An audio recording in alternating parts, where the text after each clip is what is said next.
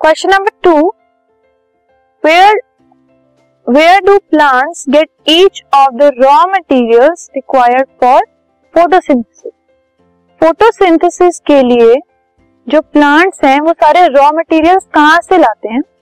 सो so, सबसे पहले जो रॉ मटेरियल्स हैं फोटोसिंथेसिस के लिए वो है कार्बन डाइऑक्साइड वाटर सनलाइट ठीक है?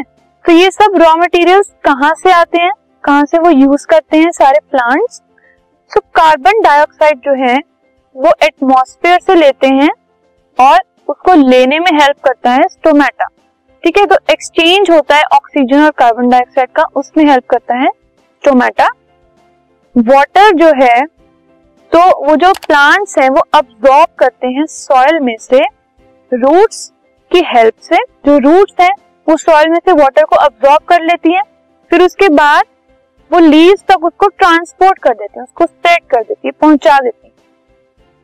सनलाइट सनलाइट जो है वो क्लोरोफिल अब्जॉर्ब करती है एंड जो बाकी के जो ग्रीन प्लांट एक प्लांट के जो ग्रीन पार्ट होते हैं, उनमें भी क्लोरोफिल होती है तो वो क्या करते हैं सनलाइट को अपनी सराउंडिंग में से अब्जॉर्ब कर लेते हैं। तो जो तीन मेन रॉ मटेरियल्स हैं carbon dioxide water and sunlight ये इस तरीके से जो ग्रीन प्लांट्स हैं, वो फोटोसिंथेसिस के लिए मतलब फ़ूड बनाने के लिए ऐसे वो ऑप्टेन करते हैं।